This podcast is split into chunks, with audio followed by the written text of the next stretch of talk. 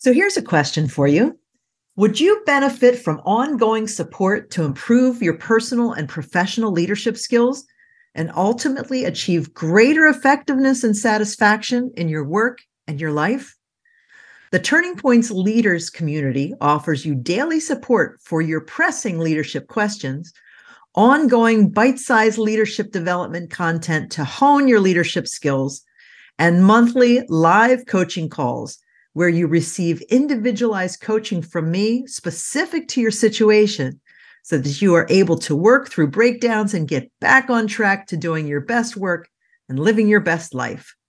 This is the most robust online leadership coaching program around for an incredible value of only $147 a month. And as a podcast listener, you can join now and receive your first month free. You get access to absolutely everything, including the live coaching calls with me. Come check it out and see if this is the place for you to help you take your leadership competencies to the next level. You can join by going to drkristenalbert.com. That's D R K R I S T E N A L B E R T.com. drkristenalbert.com forward slash free trial.html. Again, that's Dr. Kristen Albert, Kristen is with an E, dot com forward slash free trial.html. Join today, and I'll look forward to seeing you there. Thanks, and let's get started with the podcast. What would it look like to claim your space as a leader and make a positive impact in your organization or community? Get ready to lead courageously and authentically from the core of who you are. Your leadership coach, Dr. Kristen Albert, will help you recognize how you are uniquely gifted to lead in your spheres of influence and help you become equipped and confident to handle the challenges of leadership. Take your leadership to the next level and create your turning points in leadership. Let's get started. Here's Chris. Hi, and welcome to Turning Points in Leadership. I'm Dr. Kristen Albert, and I'm thrilled that you joined us today. In my Turning Points in Leadership podcast, I interview individuals who are changing the image of a leader having to be someone at the top of the corporate ladder or holding a title of privilege to be able to make a difference. Instead, my guests are leading change in bold and inspiring ways, and I want you, my audience, to be inspired by them and to consider how you can become a catalyst for change in your spheres of influence. And I'd like to ask that you help me pass this message on by liking and sharing and writing a review so that others can find this Turning Points in Leadership podcast. So thanks in advance for doing that. And again, I'm just thrilled you're here. Today, I'd like to welcome my guest, Jinada Rochelle. Let me tell you a bit about Jinada. Jinada is the founder and CEO of Jinada Rochelle LLC, Jinada provides diversity, equity, and inclusion training to businesses and community organizations. She's an expert in diversity, equity, and inclusion, and she tailors training sessions and provides training for companies who want to create more diverse, equitable, and inclusive cultures. Jinada not only provides companies with an in depth definition of DEI, she also provides tools and helps them to create strategies so that they can learn how to leverage the benefits of having a diverse and equitable and inclusive workspace. Businesses who hire Jinada gain clear and practical steps to implement diversity, equity, and inclusion into their strategic plan. Prior to forming Jinada Rochelle LLC, Jinada worked for the Commonwealth of Pennsylvania and the Human Relations Commission, investigating unlawful claims of discrimination and conducting community outreach and engaging with business stakeholders and assisting the citizens of Pennsylvania. In addition to working at the commission, she worked for over 10 years in the private industry. Jinada is a 2019 graduate of the Harrisburg MLK Leadership Institute and a graduate of the University of Pittsburgh. Jinada is the proud mom of one adult son who also is thriving in his own business. So thanks again, Jinada, for being my guest on today's podcast. Thank you for having me. I am looking forward to today. I always like to engage with people not just from a leadership perspective, but to engage people to understand their perspective. And I think that's a really good key. We have to learn to engage to understand other people's perspective. Mm, I love that. I love that. So it's very reciprocal. It's not just sharing what you know, but being inquisitive and curious about how other people see things. Yeah, because I don't see like you see. I yeah. see like I see. Mm. So when I am inquiring about you and your background and your skills, your personal life, I'm like now putting on lenses to see like you see. Oh. And I think that's really key um, for us to really get to know each other and to really form a place of unity with each other that we can, you know, function together. Not the same, but still function together. I love that. And that word unity is so important. That doesn't imply sameness, it implies together. Yes, together, not the same, yes. but together. I Love yeah. it. I love it.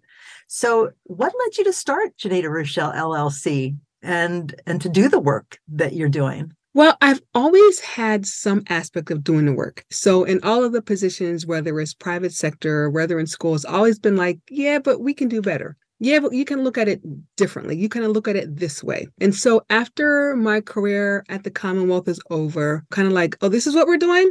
Oh, okay. So now what? Making mm-hmm. that pivot to figure out what I really want to do with the next phase of my life. You know, I didn't want to continue working for someone we all know when you work for someone that someone can change and then the vision or whatever organization you're in has to change i didn't want to do that anymore mm. you know th- so through a lot of prayer and just like you know asking like what's next talking to family and friends and they're like yeah i think you can actually do this and so they're birthed my own business doing diversity equity and inclusion training Wow. And quite successfully, too.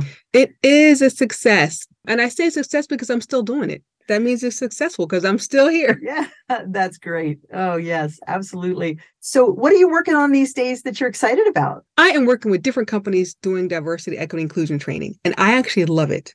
So I like to see the light come on in people's eyes. I like to hear mm-hmm. people say, I didn't think about it like that. Or can you unpack that for me? I'm a little confused. I really like doing that. I'm also doing some really good volunteer work, working with youth in the community, both in Lancaster County and in Dauphin County.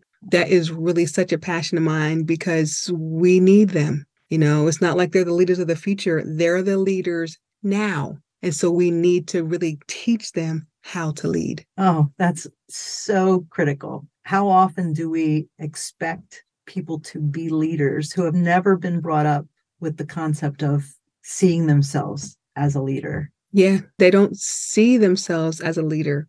It's the athlete, it's the smart kid, it's the pretty child, it's the, you know, the handsome child, it's the, you know, whatever we define as normal and beautiful. Those are the leaders. Mm, you're right. But what about everybody else that may not fit into those artificial categories that they may not even put on themselves? We need to teach people how to lead, how to see themselves in the larger picture, how to recognize that in themselves. Yeah, you know, I had never thought of it that way that the early leaders are usually selected because of some outward external something that somebody sees. They get attention because something they're doing is pleasing or they look some kind of part. But what about those that have it in them, but maybe aren't being seen as leaders? Yeah. I love that. Yeah. I was the quiet kid at home. Mm. You know, I have an older sister, and so she talked for me. And when I would talk, people would say, Oh my gosh, you can't talk. And I'm like, I talk when I want to. I don't really feel like it. like, I don't want to, you know. So I was one of the quiet kids, although I had lots of friends. I wasn't always one of the people who were out in front and leading, yeah. you know. So coming into finding my own voice at 50 plus years old now, it's important that we look at people differently and say, maybe the quiet ones do need some help and they have a voice. You know, maybe the ones who talk all the time don't want to talk all the time, but feel compelled to talk because it's an expectation yes. that people have on them. And so just teaching people everybody has the voice, use it well. Wow. What's such a powerful message. Thank you for sharing all that. Yeah. Yeah. So I always like to ask my guests about their early experiences in discovering their own personal leadership. So, do you have an early memory that you might share that that you remember relating to leadership, whether your own leadership or watching someone else lead and maybe saying, hmm, that's not too good? What's a memory that you have? So, my dad was in the military and he was a drill sergeant. He was drafted in Vietnam and he was a drill sergeant. Wow. So, always watching him take command and wherever he was. And so then after he left the military, he um, became a pastor. So just like when he would walk into a room, even if he didn't say anything, Mm, he, because of the way he was, he always took command. yeah. And so that's my first thoughts of leadership. You know, he's also the oldest, or say was, because he's passed in 1993, the oldest of his 10 siblings. And so when he would go back home, he was always in command. So watching him do that just by his presence, he was a people person. So he loved to laugh and joke around and he would pick with people, but he would bring them out of their shell, like someone who may be quiet or something like Yeah. that. Ah. So just watching him do that was like really my earliest experience of watching mm. someone lead. So it's interesting that he had such a, I'm imagining a physical presence, and there was something about him, about how he showed up that made people stop and look and listen. Yeah, all the time. And then he had the skill of an invitational side that nurtured people to come out and trust him hmm and be willing to come out and Yeah. um, engage. Yeah, always. People loved him. You know, he studied the word of God really well. He was articulate, but people just loved to be in his presence. They would love to listen to him talk. Mm, Um, and so he made that pivot to being, you know, a pastor. He was a girl dad before it was a thing because it was just me and my sister. So oh, he wow. was at our events. You know, he did the things with us, him and my mom. That's just who he was. So that's how I got to see leadership. And my mom was no softy either. So she, as she would say, she was born and raised in North Philadelphia. Oh, yeah. So Okay. Yep. she had her own leadership as well, and they worked well together. I just think going from a drill sergeant to a pastor, um, what an interesting, Yes, that was a whole pivot. People just Yeah. da-da-da-da-da-da, to now, okay, let's have a conversation. that's right, a pastoral presence. Mhm. Mm, how interesting is that? Yeah. So obviously, your father's presence as a leader really impacted you as an observer, watching him. Any other ways, culturally, uh, cultural influences, community, any other ways that shaped your leadership along the way? Yeah. So growing up, we grew up in a small town away from family. Okay. So we learned how to make family with people around us. And so we have best friends. I still have friends from high school. Um, I still have friends from college. And so I took that in leadership of how to make connections when it seems like there aren't any connections to be made, how to bring people into your circle in a place of safety where you're safe and they're safe Mm, and it becomes that mutual beneficial aspect. So that's one of the things I took from our family culture is being able to bring other people in and be called family. And how many leaders fail to look at the relational side of leadership? Yeah, yeah, it's all about I want you to do this. Oh, now we're pivoting to do that. But you fail to look at your staff, your group, your congregation, say, I'm missing something. Yeah. People are fleeing or people are hurting, people are disengaged because I'm missing that human touch of relating to people. And then sometimes leaders say, Oh, I can relate to people. I'm like, but they relate to you on the level that you want them to. Mhm, And so Mhm. they're still not seen and they're still not heard and they still don't feel like it's a place of welcoming, even though you say anybody can talk to me. But you spend most of the time talking and you don't listen Uh-huh. to what other people have to say. And that's not real leadership. So I learned that that leadership is formed in community and listening to your community. Yes, so critical. I love that. Leadership is formed in community and listening within that community. I just was with a client yesterday who I was asking these questions about. He's going to be building relationships with some new staff and asked him how he goes about that. And all he could come up with was, well, I'll tell them this and I'll tell them that, and I'll make sure they know this. And I just kept digging and asking the question differently. And it was very difficult for him to see. I think one of the questions I even asked was, how do you go about making space for safe conversations?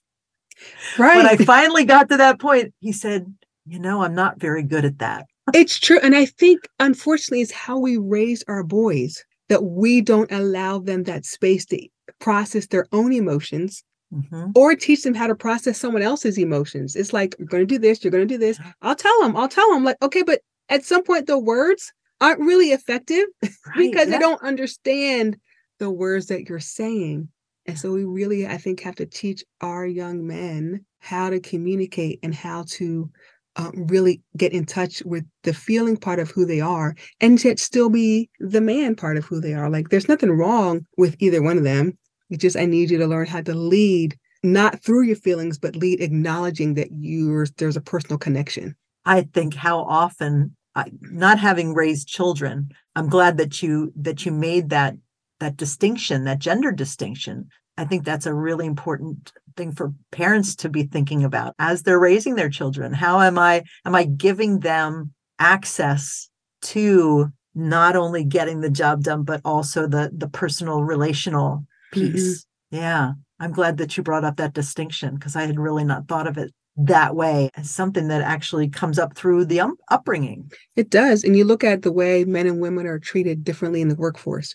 Men are much more do it this way, do it that way. And when mm-hmm. they show emotion, oh my gosh, they're in touch with their feelings, right? But then women, when we show emotion, oh, we're too emotional. But Yeah. then when we don't show emotion, now we're trying to be masculine. Yes. Yeah. I always tell people both statements cannot be true at the same time. Absolutely. So you have to allow the woman to lead the way a woman leads in all of her femininity, whatever that is, and value it.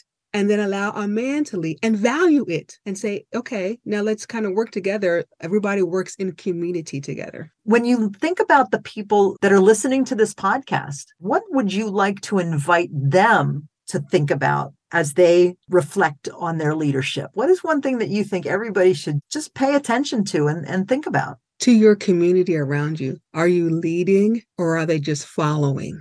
Mm, Because we have an age now we have followers, but you're not really leading them. yeah. they're just followers. And so when you're a leader, you're looking at your community not just for followers, but for people that are invested in your vision, whether it be for your line, if you're working on a line, whether you are a doctor, nurse, you know, in the janitorial field, wherever your sphere of influence are, you want your community not just to be followers, but be invested and mm-hmm. really see your vision Mhm. and then work the vision with you. Yeah. I see that show up when someone comes to work with me and they say, I really want to empower my my people to take on more responsibility, to to step in and and be bolder about taking on tasks and responsibilities. And the, one of the first things that comes to my mind is apparently you haven't been inviting them to see themselves as leaders Yeah. my belief is that every time we are in conversation with another person, that is a, a place for leadership to take place. So every time we're in contact with another person or in relationship with another person, we are both leaders. Yep. And there are times where I need to step in as a leader, and leaders do step back, right? It's not, leaders don't always, they're not always at the front of the line with the flag Mhm. they are inviting others to bring in the best of who they are so that we can bring all of this together. And so as you were describing it, I'm seeing leaders that who ask me that question, I'm seeing them having been the one that's always setting the vision, that's always setting the direction. And then people keep coming back to them and saying, "Well, what do you what, what do you want me to do? How should I do this? How should I go about it?" And you haven't equipped them to think Yeah. more broadly about well what would you do Right. Leaders equip the people around them, like you said, think more broadly. yeah. Like, okay, this is a larger vision. So where do you see yourself in the vision? And maybe the larger vision has to change because now you're beginning to think almost for yourself in the constraints of what we're doing. Mm, So yeah, leadership lead in the essence of community. yeah and that can coalesce in a lot of different ways when you start inviting other people in it becomes richer hmm and Yeah. and might go in a different direction than you as a leader thought you were going Yeah. And that direction might be, though this is good. I would have never thought this way had I just had tunnel vision in my leading. I would have been frustrated because you all weren't coming with me, but I never invited you to the table. yes Linda Hill, who is a professor, um, Dr. Linda Hill at Harvard University in the business school. I listened to a podcast of hers recently, or was a TED talk of hers recently, and she was talking about turning the paradigm of leadership on its head from being visionary to being innovative. And she was talking about this idea of bringing the community together to perpetuate and to create innovation because visionary isn't that's one person's vision yeah, right? That's yeah. that's and she's saying that's the old model. And she was challenging folks to think about leadership as innovative and how you bring people together to create yeah. that synergy. Yeah yeah. Um, it was a it was a great ted talk. I highly recommend it. Yeah. she's a woman of color and i love putting her voice out there so that people are hearing her voice. She's got great research behind her work and she I, I had emailed her to let her know that i had uh, cited her her ted talk and she was on a flight getting ready to come home from kuwait. It was an 18 hour flight and she said but your your email made my day. She said just made me smile. So it was really great but her work i really recommend checking that out because that's really what we're talking about. Yeah. So that sets us up for this next question which is very related. Each month in the turning points leaders community we explore a theme around leadership. And this month, we've been exploring the importance of systemic awareness, a greater awareness beyond just where you are, but the impact on the organization. The idea that to create transformational change, the leader must pay attention to improving the whole system and how the community welfare is part of that whole picture. So, given that some organizations are just in the very beginning points of their DEI work and they're just learning kind of the basics. What are the challenges that you observe in leaders that hold them back from really creating these truly transformational spaces when it comes to creating diverse and equitable and inclusive organizations. I think you said it well when you're like, they're just at the beginning. And so they see this huge picture of like, okay, all these systems have to change, but I'm just at the beginning. How do I go from here to the end?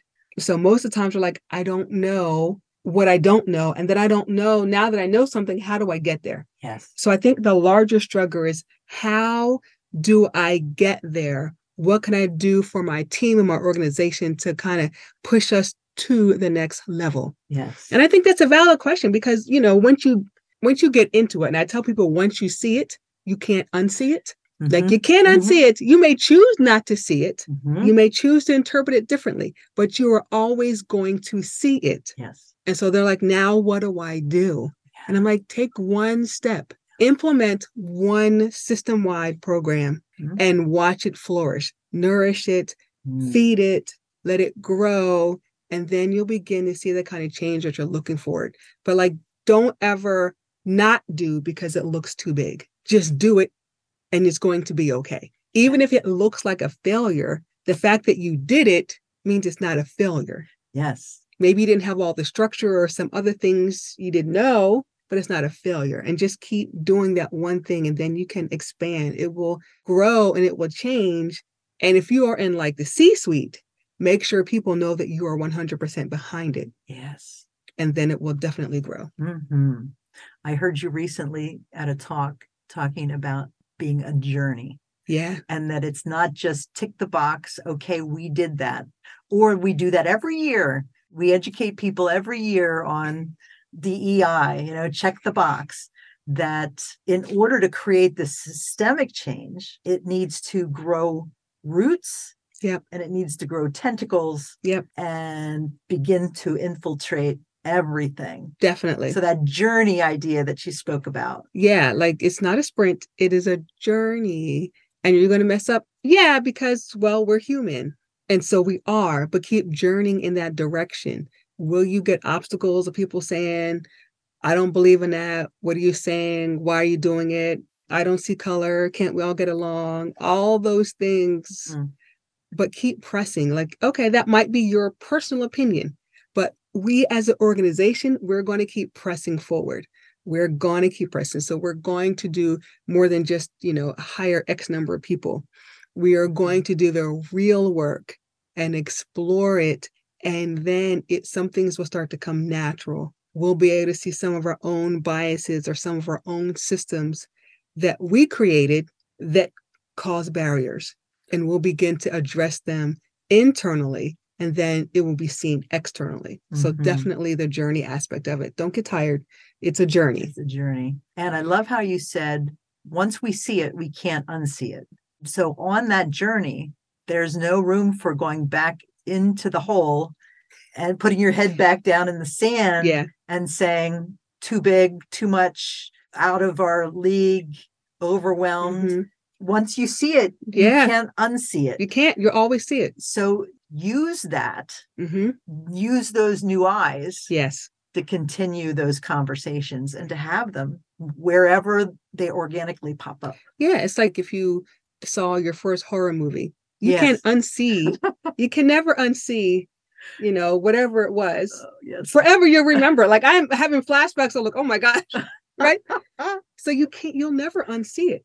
Yeah. So you might as well, in a positive aspect, lean into it and say, okay, now I've seen this system that we've created that's created this issue. I can't go backwards because now I know and everybody else knows. And so now let's just keep forward so we can really make some real change. Thank you. That is just such great wisdom. I'm going to take that clip and, and put it in the community and make sure that they they hear that because I think that is one of the keys to leadership that so many leaders don't even consider. They don't mm-hmm. reflect on. Mm-hmm. Um, well, and that goes back to I think a lot of the conversations that I have with leaders like yourself. There are people out there that are not having these conversations. Right. They are whatever they're caught up in. You know, they're caught up in sure they're you know the good-hearted ones. They're caught up in good work and they're taking care of their people and all of these things, but they have to go a little bit deeper. Yeah. Yeah. you got to be intentional about it. Uh, there's the word. I love that word. That is so, so important. So, what is one guiding principle that informs your work, is infused in everything? So, people know Jinada Rochelle, they would know she cares deeply about change and justice. Ooh. People know I care deeply about change and justice. So several years ago, a friend of mine, she we were doing something, and she was like, "Well, what's you know, I could just be average." I'm like, "What?" I'm like, "Average? What do you mean?" Oh, we don't do mediocre. We don't do that. We got to keep going for the next level, and we talk about it and laugh all the time. You know, so change, like we have to be okay with change. It can be a good change, it can be a bad change, but change, and then justice like we got to go to the form of justice, mm-hmm. of saying we have to really make things right in our sphere that we can do. Mm-hmm. Mm-hmm. You know, no, we're not all the president or the prime minister or the governor or whatever the case may be, but in our area influence, we can bring about a sense of justice. Yes. We can bring about a sense of change in how we interact with others and how others interact with us. And then it's going to be infectious to everybody around us. So those are things like, you know, she likes change, justice, and super intense on some levels on some things. I'm real passionate about that. So that's that's really what drives me. So change and justice. A lot of people say, well, how do I how do I get involved in change and justice? So one thing that you're passionate about, whether it's animal rights, whatever the case may be, you find your one thing mm-hmm. and then you advocate for that and you become involved, not just send them a check. Because I know people who just mm-hmm. send checks because mm-hmm. whatever, but you get involved. Yeah. You make the extra step of saying, okay, now I'm going to be involved, whether it's volunteering, advocating for them for a different place. Um, if it's a, a legis- piece of legislation you want passed, mm-hmm. going to the Capitol mm-hmm. and advocating for it. Yes. You know, that's how you get involved and make that one change. Don't look at the huge picture. Look at the one thing that you can do. And we can all do one thing. We all have time to do one thing.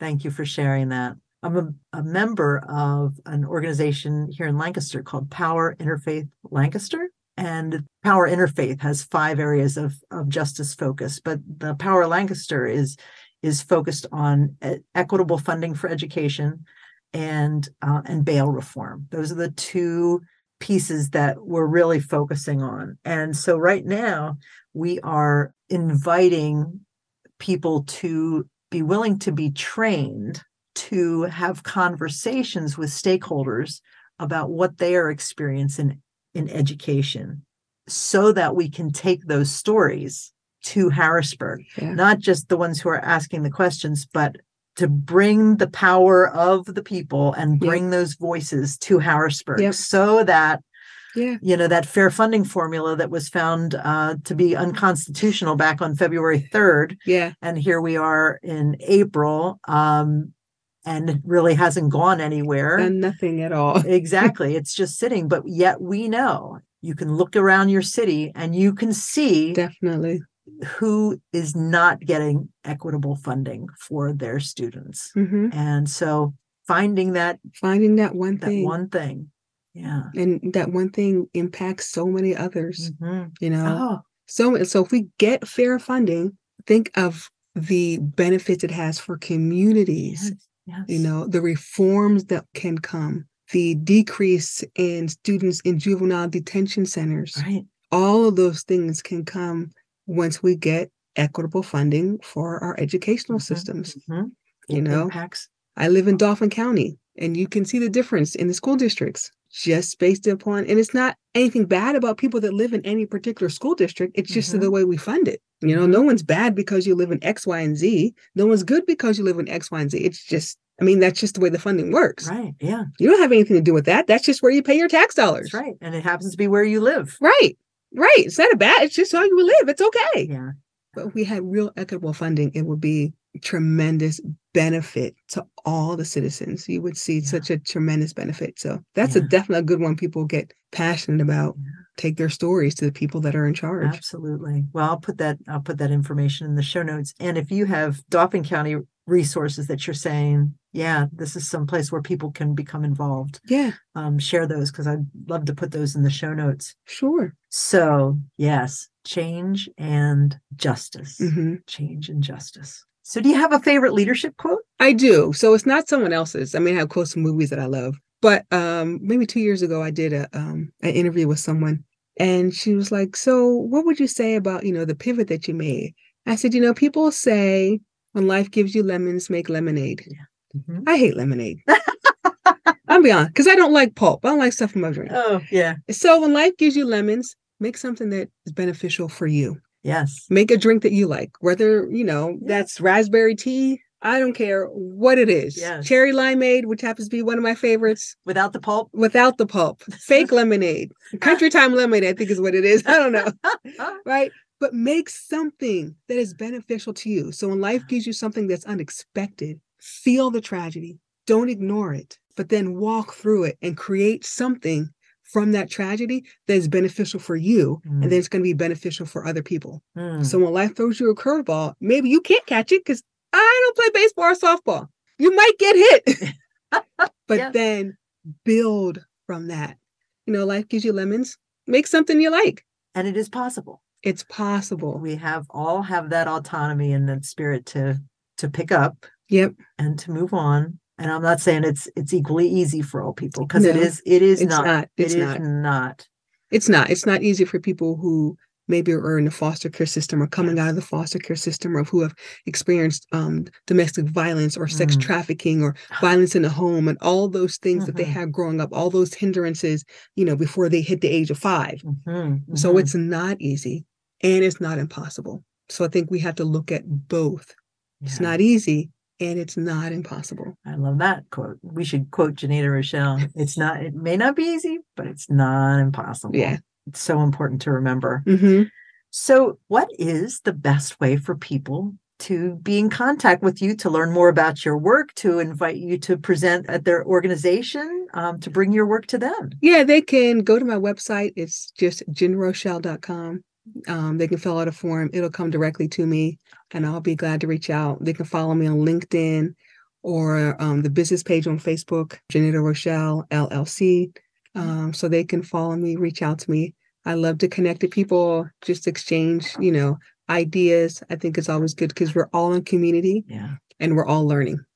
I have just valued our friendship since we first met.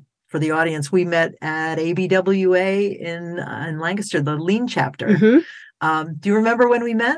I we went to at a breakfast that we just I don't know if we sat at the same table Uh-huh. and we were like, oh yeah, let's connect. And so we went and had lunch. And it's Yeah. for me, it's been such a benefit just even watching you grow and watching your business grow and you know making other connections that we've made mm-hmm. i think it it's a privilege on my end. Well it's a privilege on my end and you know you create space for vulnerable conversations which is important in your work but it's also a beautiful gift to folks who like me who who want to learn who want to do good work who want to make sure that they're creating diverse and equitable and inclusive spaces that you just want to be a good person and you want to do it well.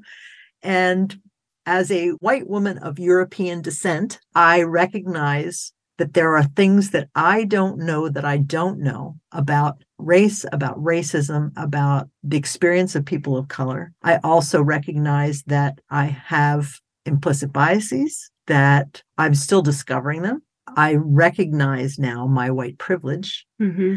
and the privilege that I carry. And one of the things that's really important to me and why I'm grateful that you came on the podcast is I want to elevate the voices of people of color because I've had the privilege of being heard my whole life simply because I'm I'm white.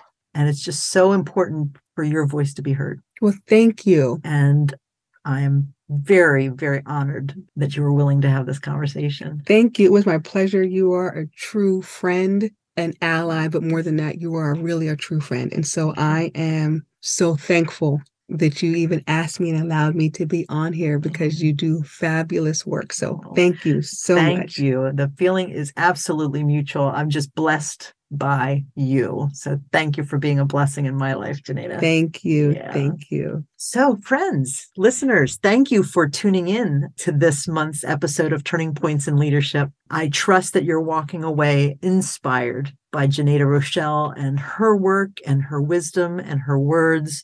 And I encourage you to reflect on your leadership and how you are leading in your sphere of influence and how you might become a more effective leader, but also a more humane leader, a more relational leader, and really consider the whole person with who you are leading, not just um, the business, but that you consider very carefully how you lead and how you connect with people in your leadership. It is just so critical. So I know you all listeners, you are all making a difference in your community. And if you're not, I know you're you know something that you're passionate about and that you are on the cusp of taking that step. So I encourage you to take that step, be a leader in your sphere of influence.